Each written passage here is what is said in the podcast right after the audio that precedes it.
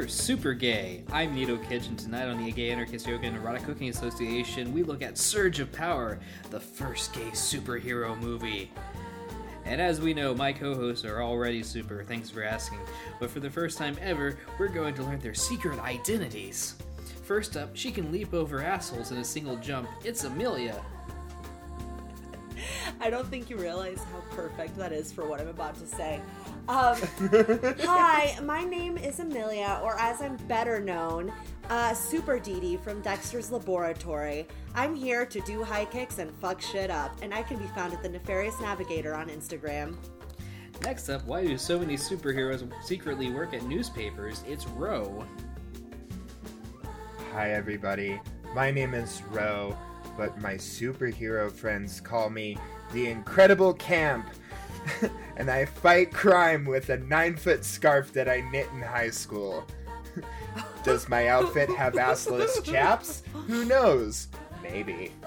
And you can find me on Susqueen Row, twitch.tv slash Susqueen Row. Surge of Power is the first of currently three movies, including Revenge of the sequel, Surge of Dawn, as well as a Doctor Who tribute short, and the YouTube City's Big City Chronicles. As a disclaimer, Okay, that makes sense. That makes so much sense. Sorry. as a disclaimer, I have to say that I have not only been to the online screenings of the movies, I also won a Surge T-shirt and a trivia contest. So, um, I I am I I'm So cool. But every hero has an origin story, and that means that it's plot time. So join us as we learn how Surge became Surge. And get out if you don't want to do that. I don't fucking... Um, Gavin is a mild mannered lawyer whom, after an accident in a lab, is given superpowers. He takes to the street to dish out some vigilante justice, but soon realizes he'll have to start taking his new gift seriously if he really wants the stuff of heroes. Surge wasn't the only person in the accident. Hector, a bitter scientist, is also given powers that basically make him Magneto. How neat. Oh. As Hector, aka Metal Master, robs the city to create an evil device, it's up to Surge to stop him and his evil scheme and save the kidnapped young man before it's too late. Okay, so this is the first gay superhero movie. What did y'all think? Um, very gay. Um, you you know that thing where it's a low budget gay movie and they want to like drill in the fact that it's a gay movie, so like even the extras that they hire are gay. Yeah, that's this movie. I think you mean extra. There is only one. there is one extra and a multitude of fake mustaches. Oh, those were so great. yeah, I was I was just about to say bouncing off of what Rose said, this is so gay in a way that only a movie from the early 2000s can be. Do you think this is gayer than Nightmare on Elm Street too? That's a different type of mm. gay. That's a yeah, that's like like angsty like Shit. like internally gay. This is like club like circuit gay. This is circuit gay. Our main character is a circuit gay. I feel like there are there are so many superhero origin stories now that we're kind of numb to them in general. Uh, but how do you think this one does in the grand scheme of things? I know Amelia has seen every single Marvel movie at this point. Sorry, hold on, I missed that. My Bluetooth for some reason kicked off of the thing. Oh, So- yeah, Nato was just telling us about how you've seen so so many Marvel movies. Yes, I, I have sat through every single none of them. So as far so as far as origin stories go, compared to like the Marvel movies, uh, how do you think this one does? Um, this honestly, it feels like a really, really low budget Spider-Man reskin. He goes to the science guy's laboratory, some accident happens He, he, and all of a sudden he has superpowers. It's not he didn't get bit by a radioactive spider. He knocked over like a lava lamp or something. and now he has push pull power. I had my favorite. Uh, and a wiggling nose that can detect when people are coming. Yeah, he has he has the bewitched nose. and he can also tell when something's like how charged something is. Yeah. It all has to do with like electricity. He got bit And- by by radioactive electricity. Yeah, he got bit by a radioactive electricity, and now he can push things and melt holes in metal. Um, But he can't handle dance music. but he, which is really ironic because he's a circuit gay, as we've already mentioned. I identify with that weakness. I'm just gonna put that out there. My weakness is also dance music because if you've seen me dancing, you know yeah, it's not pretty. It, it looks like I have kryptonite at my ass. Um, yeah. For those of you who don't know what a circuit gay is, think like white party and like lots and lots and lots of Molly. So not it's Now- not a gay that works at Circuit City because I know a few of those. No, it's not. It's very much not. Now, if, if you were if Um, you did work at Circuit City and you were gay, could you call yourself a circuit gay? No, I think you would have to call yourself a Circuit City gay. Okay. Um, so, uh, but yeah, like everything about this guy's story screams kind of like Spider-Man, like minus the absence of like the Uncle Ben tragedy. Tragedy, even because he's got that boss that's like weirdly anti-superhero he shoots to string like from the his point that it's his- starting to affect his health. he shoots silly string got, from his gauntlet. he yeah he has a gauntlet that shoots silly string he um he has science buddies that speak in really large science words so you know there's really serious science going on Like protons and electrons. Oh my! And negatrons. you need to you need to reverse the neutron flow Uh, so, so Okay, you, but like Oh, sorry, go on. no, you go on. Oh, I was just gonna say, in regards to the boss, did it feel to either of you like the writer of this screenplay had some beef with like a Lord of the Rings fan at some kind of like a Comic Con or something, and like wrote this movie out of spite because it felt Oh, that way to me absolutely. a bit. absolutely because all the bad guys speak in like lord of the rings quotes What, did this movie come out after a- Lord of the Rings one? There's a lot of references in general in this movie. To be fair, like we have the original Right. uh, Lois This- Lane, we have Lou Ferrigno, this- the whole. Uh, they basically, uh, I would say, a good sixty percent of the dialogue is just references to comic book and movie media. Right. They spent like the first third of the movie hinting that Uhura from Star Trek was gonna be in the movie. Like, Um, like everybody's talking about Omen this and Omen that, and he calls his dad, and his dad mentions Star Trek, and like saving Star Trek or whatever. It's like the whole time they're like advertising that this movie was made by a bunch of nerds, and oh by the way, guess who we spent all our budget on?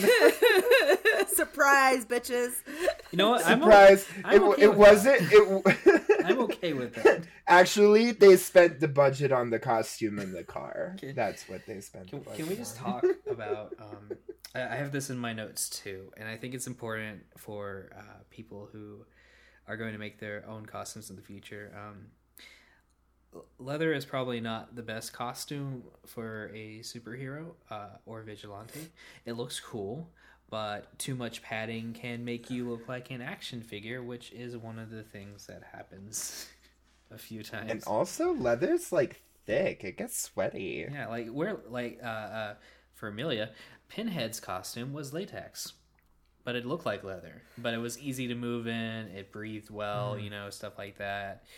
Um, and it was easy to remake because they had like a mold, except for I guess like the last one they did before the remake that's coming up.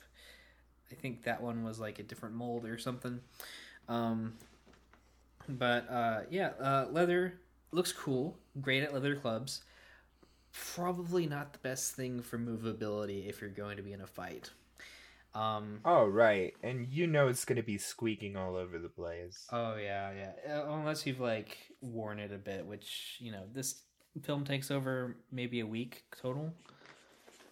Yeah, there's no way he was gonna have the time to break in a completely new leather uh, battle suit. unless he just like worked around the clock on it like but if you went to work in it um so uh superhero movie uh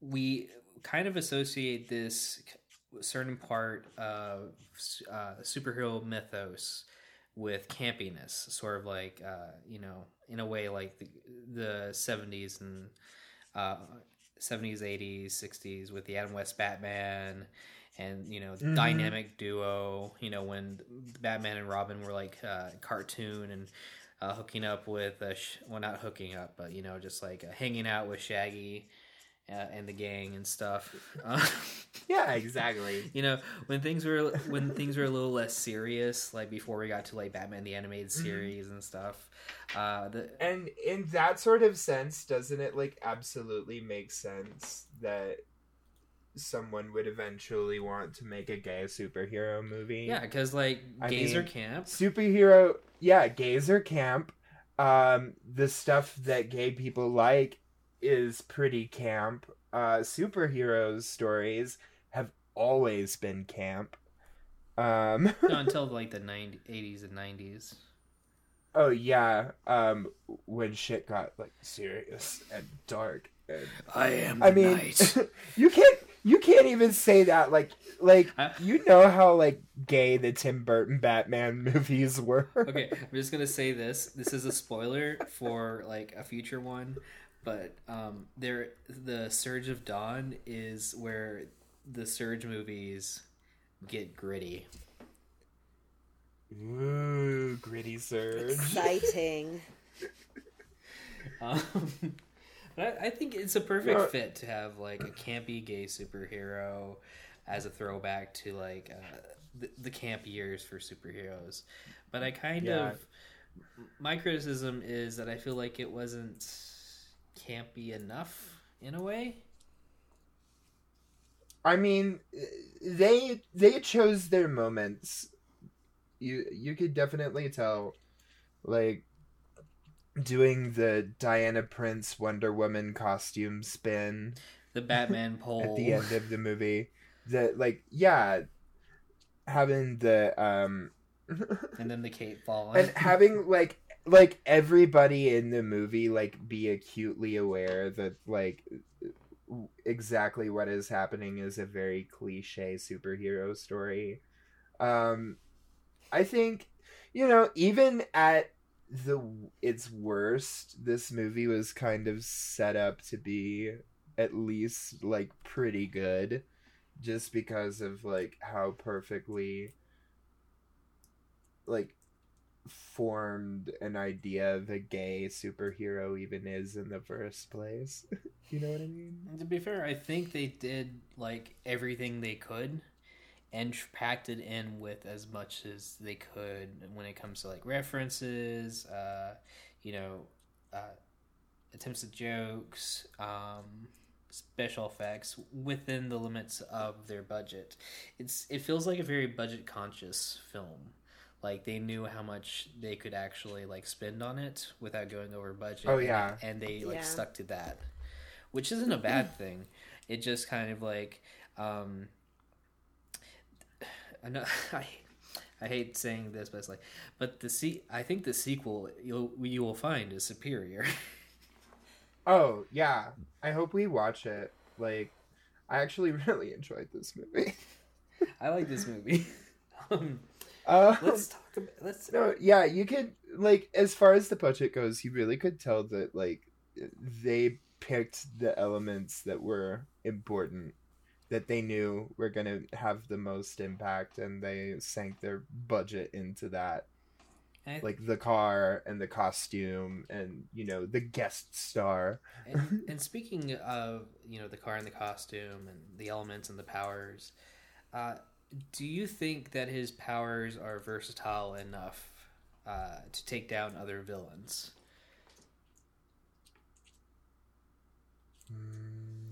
I don't necessarily think so. Um I think that they almost got to the point where they were, but they needed to go a little further with it, right? I think it would have been really cool to like kind of see him be a little more proficient in like some some kind of fighting, like physical fighting.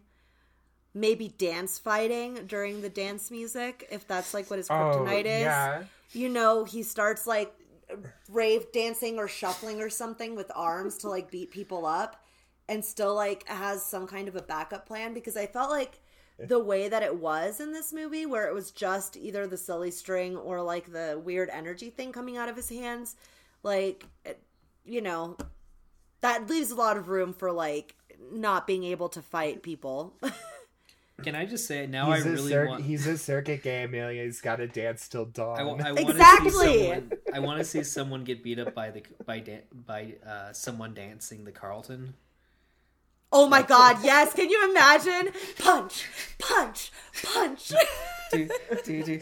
It's not unusual to be punching anyone.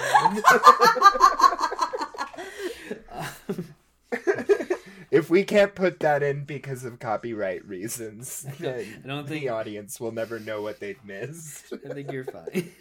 um, I There think we have actually- uh, quite a few um, uh, recognizable characters in this movie, um, even though they were not named what you would think they would be named. Uh, I'm trying to say this the nicest way I can. It's like in Times Square how they have like costume people who are supposed to be one person, but then they refer to themselves as like Flelmo um, and uh, uh, Fluky off Monster. brand.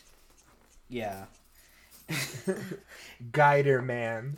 They had like the silkworm in here. Um, Yeah. Wombat. Wombat and pigeon. Yeah. You know, Wombat doesn't have any superpowers. he just has gadgets and a young sidekick Named with whom he lives in a mansion. with whom he lives in a mansion with their butler.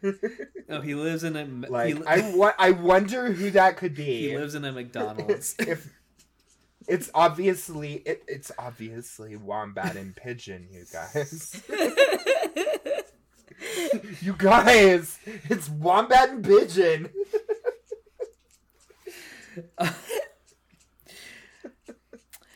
I'm.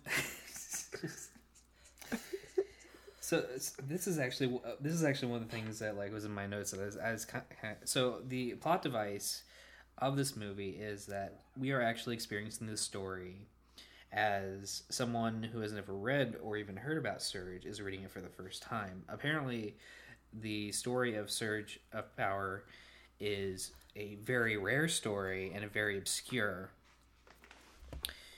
Um, and he finds that a comic convention uh, when he's looking for something, and the guy at the stall, not the bathroom stall, but like the comic book stall, is like, "Oh, you should try this." Um, and so, my question is: A, does this setup add enough to this to the story to really drive it? Because we get three of them. Uh, the first time, I think three or four.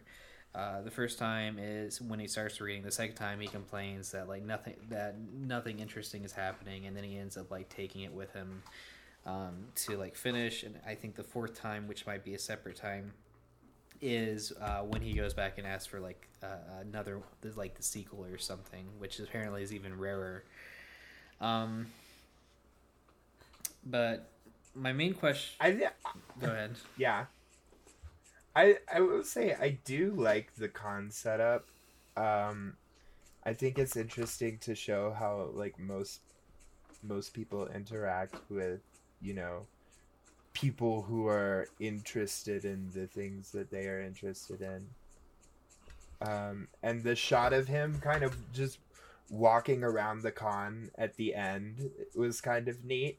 It felt it had a kind of documentary feel to it, which is like not this movie at all, but My it main was really question interesting to see. My main question, though, because that's not really my community in a way, because claustrophobia, yeah. um, mm, agoraphobia, um, is like if you have something really obscure and rare, would you just like put it in with the other comics you have? If you were like Yes. selling comics, yes. You That's- wouldn't I mean- like you wouldn't like highlight it or something, or have it like in like a, a glass case or something. Not necessarily.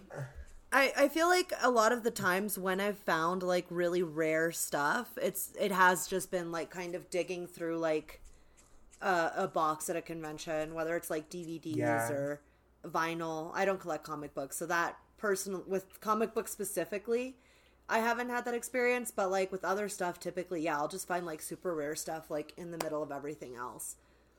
Oh yeah, it's kind of like it's like a collector's romance. You know what I mean? To be digging through a pile of worthless trash and Mhm. find like a nugget of pure gold Like or like a diamond. You know what I mean? like I said, that's not a criticism for me. It's just like something I'm not used to, so I wanted. Uh, yeah, it's it's definitely like if you if you don't like actively like go out to like comic book stores or like even like record shops stuff like that to really go like digging and looking for like the things that nobody else would think to look for hmm then it, it I I can see how that would not be a relatable experience, but like, um, it's definitely like, like I said, it's the collector's romance, you know, Yeah. to like, to like dig through a pile of shit and then just be like, is it wait, isn't this, isn't this that? And they'll be like, yeah, I guess it is that. You're like, it gives you like a sense of accomplishment. hmm You know what I mean? Like I recognized it and I found it and like I I saw its true worth.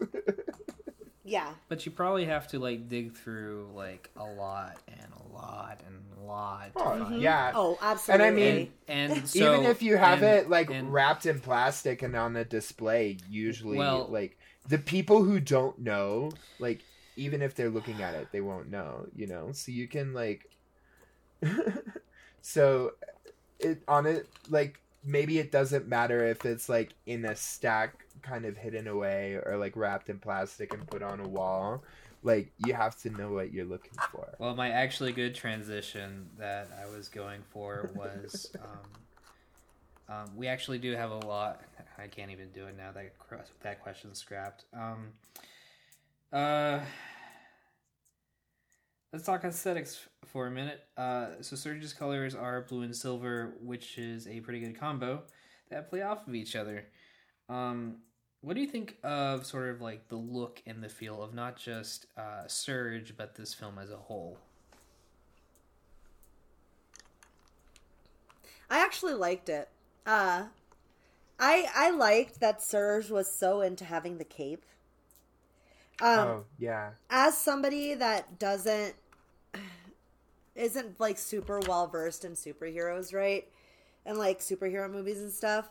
Like to me it made him like easily recognizable as a superhero. Like if I were to see just like a Black Widow poster, right? Um or like uh I don't know the other superhero poster, Captain Marvel. I, Yeah. like I wouldn't immediately like as somebody that isn't super like knowledgeable about superheroes, I wouldn't necessarily recognize them as superheroes. I feel like with Surge, I like instantly visual cues with the cape and everything. I'd be like, that's supposed to be a superhero. Right. it's it's one of those like instantly pin downable Yeah. things. Like you see the cape, you see the mask, you see the skin tight suit. That person is a superhero. Okay, mm-hmm. so you know what I mean? but what? Go with me for a second. But what if Surge was more like Bible Man? Bible man. Bible Man I'm gonna was have to this look Bible that up right quick. Oh, okay. Bible themed superhero. Because there's a Bible Catholic man. element, there's a Catholic element and a Catholic. Yeah, there's a weird Christian element to this movie. Yes. What the fuck was that about? Okay, f- okay. First of all, fuck? Jesus is a metahuman, confirmed. that robe he's wearing, that's a cape. Jesus Uh, was a superhero, ladies and gentlemen. also, uh, fun fact: apparently, my boyfriend's family loved Bible Man. Loves Bible Man. Yeah. but I have So- put Bible Man What? into the chat. to be fair, what to be is fair, this? Bible Man. What is this?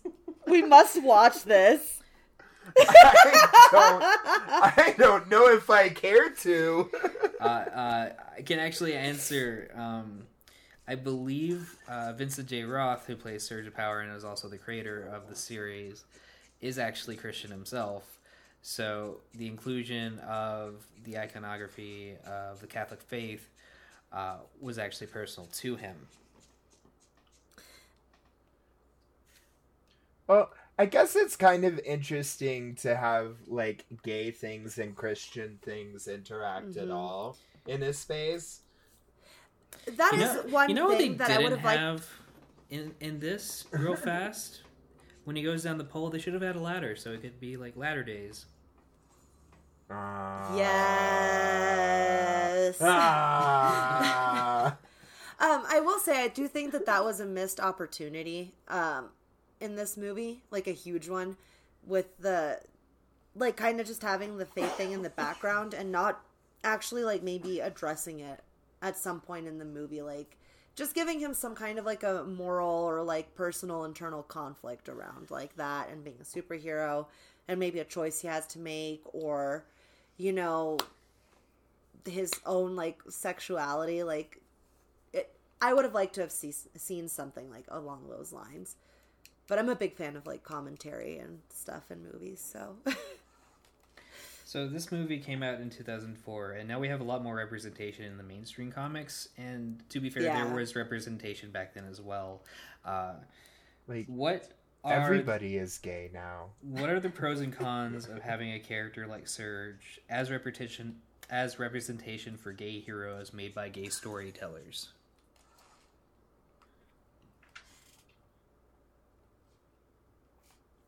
Um, I don't know about cons. Um, honestly, all I can think of is like how well the format like like I was saying earlier, the format seems to mesh so well with gay culture anyway hmm because of like how inherently campy um old superhero stuff and I guess new superhero stuff to a degree is anyway like it seems like it should have happened sooner and the fact that like Surge is so obviously gay like made by gay people for gay people like you look at this movie and tell me that they didn't have a queer audience in mind when they made it you know what i mean yeah This is the gay deceivers or nine dead gay guys, where it's just accidentally found a gay audience. yeah oh, we didn't know it was gonna be this gay. Um, Um, but yeah, I, I agree with that. I think all the all the characters in this were authentic. You know, um, like none of it seemed overacting or like pushing the Contri- point. like Contrived, contrived by straight people Yeah, yeah. It it just it felt very organic. You in know, fact, there were no straight Even people. the- even Yes. the weird christian bits like didn't feel contrived. Yeah. Although like they were they were out of place, but they didn't feel like it just it just felt like that is who he was as a person. right. It it felt like part of him Yeah. as a character. Um, so I've been watching Ugly Betty again. Um, Oh god. I'm, I'm on the final season. Uh, they did this amazing thing where, like, in three episodes, they s- scrap four relationships. Um, new record, uh, and then and then they top that because in one episode, uh, they scrap. They basically like scrap two relationships back to back. But I think they're running out of things to do because once you've killed off someone's uh, someone's uh, uh, love with cancer, like where do you go from there? Do they get like launched into space and lost there? Anyway, so um, what do you think was the strongest uh, uh, part of this movie or element?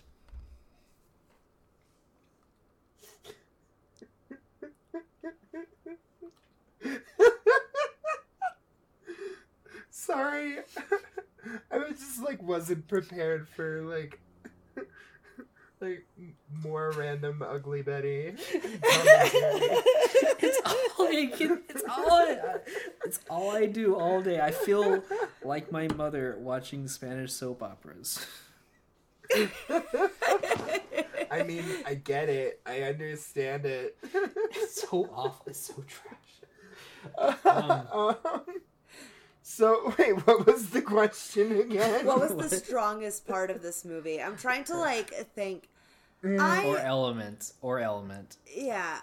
I Um, I honestly believe, um, personally, and I'll keep this really short because I know Amelia has an answer too. But like, Amelia budget has an answer. Amelia has an answer. Oh my God. Yeah, that's so rare. I'm I'm I'm really talkative today. I just don't want to be speaking over people, you know. yeah, I think it's always hard online. Right. Mm, Yeah. But like And it's soft and I real really person. think that I really think that this like the strongest impacts in this movie were made by like smart budget allocation hmm and like spending the money on the car and spending the money on the suit to make sure that things looked real. Well, that's the And- tr- that's the the trauma mindset.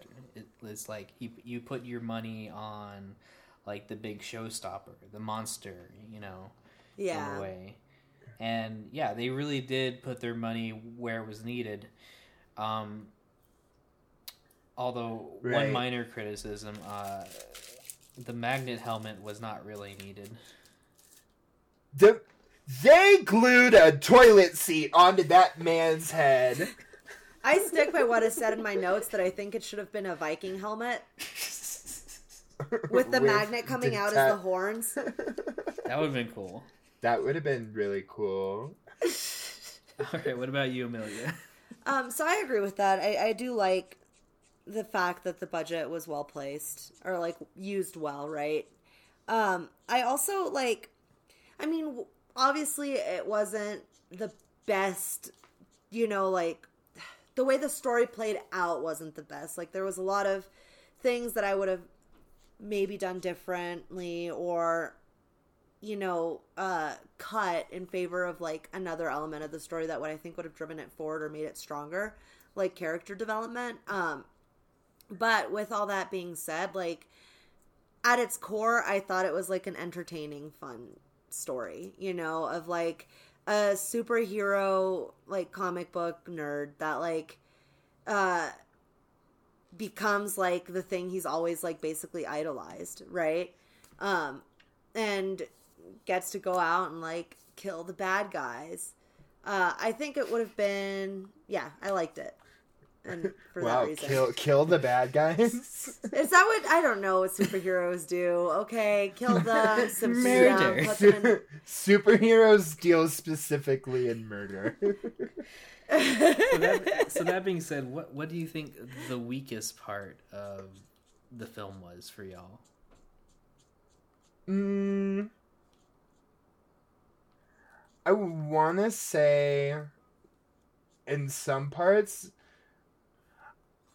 I I kind of agree with Amelia, which what you were saying about like editorializing a little bit. Mm-hmm. Like you could tell in some scenes that the dialogue was a little bit contrived, like in the psychologist office, or um like.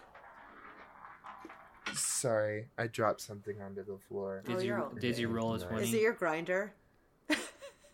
No, it was, yeah, it was like a coin.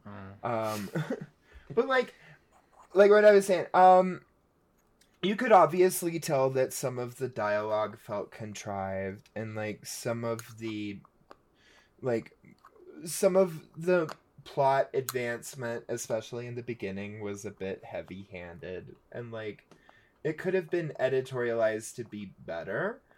But at the same time, I think you can play off a lot of that with like like the kind of aesthetic you're going for Mhm. where like those late 70s early 80s superhero movies were like incredibly like low budget and campy and i think those sort of moments they kind of nailed on the head but like Mhm. All the stuff in between could have been like brought up to that level yeah, What about yeah, I you? agree with that. Oh, sorry. Go ahead. What about you, Amelia? Yeah, same. I would have, uh, I like pretty much what I mentioned in my other spiel about my best part is, yeah, I would have, you know, made some different editorial decisions and kind of driven the story forward a little bit. Uh, the psychologist was such a good opportunity that could have really had a conflict, like one of those early conflicts in the story, um, and could have driven the story forward a lot. Because imagine if, like, after he's like danger to self or whatever, he ends up, you know, getting put into like some kind of a facility that he breaks out of and like goes to like you know fight crime or whatever. Um, Or you put the psychologist into like some life threatening Yeah. supervillain situation What? and he gets saved by this paranoid delusional patient What if? Yep. that he has who thinks he's a superhero with superpowers or whatever. What if? Yeah. What if all Metal Master? you're What if Metal Master kidnaps a shrink and he's like, "You have to choose between young guy and your shrink." Yeah, get rid of the Oh, shrink. What a terrible shrink. right? He really What a terrible shrink. Get rid of the shrink. I'll take the twink. Um. Give me Jimmy Olsen. Uh. Well, you guys, you guys want to watch the sequel? Oh yeah, Yes. absolutely. Oh yeah, absolutely. I think I even said in my notes like I'm weirdly enjoying this. Like this is terrible, but I love it. All right. I still, I. Go ahead. I, I was just gonna say, I still just really want to see the dance fighting. Oh yeah, can we talk about how like bad the fight choreography is in this movie? They were on a budget. like it was definitely choreographed by somebody's high school drama teacher. Snap. All right, now punch into your hand for that smacking sound. I think it. I think part of the badness of the fighting was just like through. It, okay, so like, like we said before, like uh, Surge's costume is padded, and so like you can kind of see him sort of like uh, action figure in a way, like with the joints and stuff, because it looks like it's hard to move in. So they probably had they probably had like um, a little bit better choreography, but they had to like uh, get it down a little bit just because of movability. Um, because let's face it, like a Metal Master is wearing a flasher jacket, and that's about it. Like nothing's restricting his his movement. Except for that giant ass toilet seat on his head. I should have thrown that at tell, tell me that wasn't a toilet seat. Go ahead. I'll wait. I thought it was a magnet. Uh, it was definitely a magnet. Okay. Where do you think he got? You're both wrong. Where do you think he- You're both wrong. He got that thing from a public bathroom and painted it. And also the Metal Master, like nobody could have thought of like Magnetron or like any like the Metal Master. They What about like neat magnet? ooh. Ooh. You see, even that in like a gay movie context would have been better than that would Metal have been Master. hilarious, and it totally would have tied in with that like the hot dog vendor, and like I think there was another meat joke that was made in this movie. Yeah. What happened to that poor hot dog vendor? I don't think I don't think that ever got addressed. He fucked up one supervillain's order and then paid the ultimate price. If there's, a metal, if there's a metal master, is there a plastic sub? I hope so. I hope so. Let's just let's just sum up this movie. Amelia, did this movie franchise did this movie scream franchise potential, or just remind you of Halle Berry's Catwoman? I would love to see a gay Marvel universe. Yes. Give me this franchise.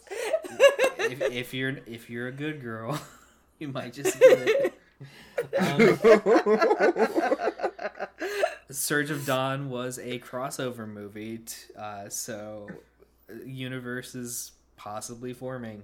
Um, I want to see an amazing spy- uh, silkworm movie. Okay. Row, did this movie soar like Superman or flop like my fan fiction about Superman? um I think this movie soared like a cleverly disguised Superman knockoff. Anyway, that's what we think. But if you've seen this movie or end up watching it later, we'd love to hear your thoughts and your experience with it. You can find us on Facebook and Twitter at GAYECAPod. That's G A Y E C A P O D. While you're there, why not suggest a movie for us to watch in the future? We're always looking for new suggestions. We can't wait to experience more movies with you. I'm Nato Kitch, wishing you a super day.